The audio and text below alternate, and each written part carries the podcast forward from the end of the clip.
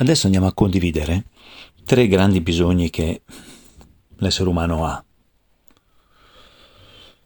Il primo è il bisogno di inclusione. Questo bisogno ci dice che come individui abbiamo bisogno di essere riconosciuti, presi in considerazione, come si dice. Quindi non possiamo non esistere, perché siccome esistiamo, non puoi non esistere.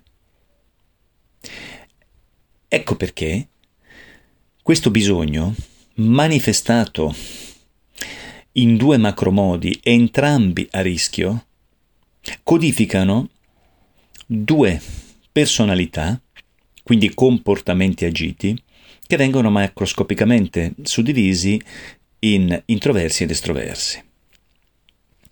L'introverso cerca di non entrare troppo in contatto con gli altri, quindi vuole mantenere una certa distanza tra sé e gli altri, non vuole perdere la sua privacy, mm, quindi rinunciare alla sua intimità, e tantomeno essere più di tanto coinvolto dagli altri.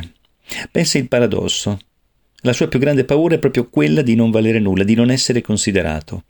E per timore di essere rifiutato, perché la paura del rifiuto è una delle prime paure che noi abbiamo, è eh, portato a isolarsi nei processi di relazione. Quindi un vero e proprio paradosso, perché per resistere bisogna che tu ti fai vedere e stai con gli altri.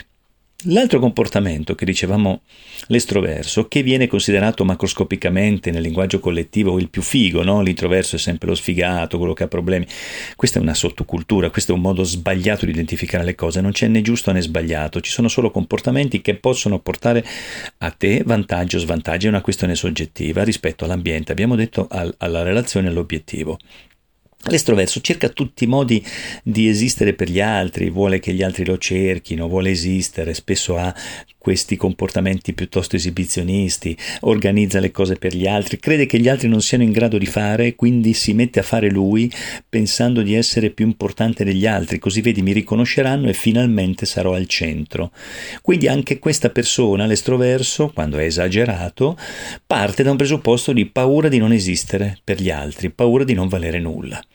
In entrambi i casi, questi due comportamenti che li ho chiaro sintetizzati, ma che ti possono con poche pennellate dare un'idea di chi ti circonda oppure di identificare un po' meglio te, sono entrambi comportamenti che hanno bisogno di lavorare un po', o meglio, avresti o avrebbe il soggetto esterno bisogno di lavorare un po' di più sull'autostima, quindi ricentrarsi su quel senso del valore del sé tale da sentirsi ok a prescindere dal mondo esterno.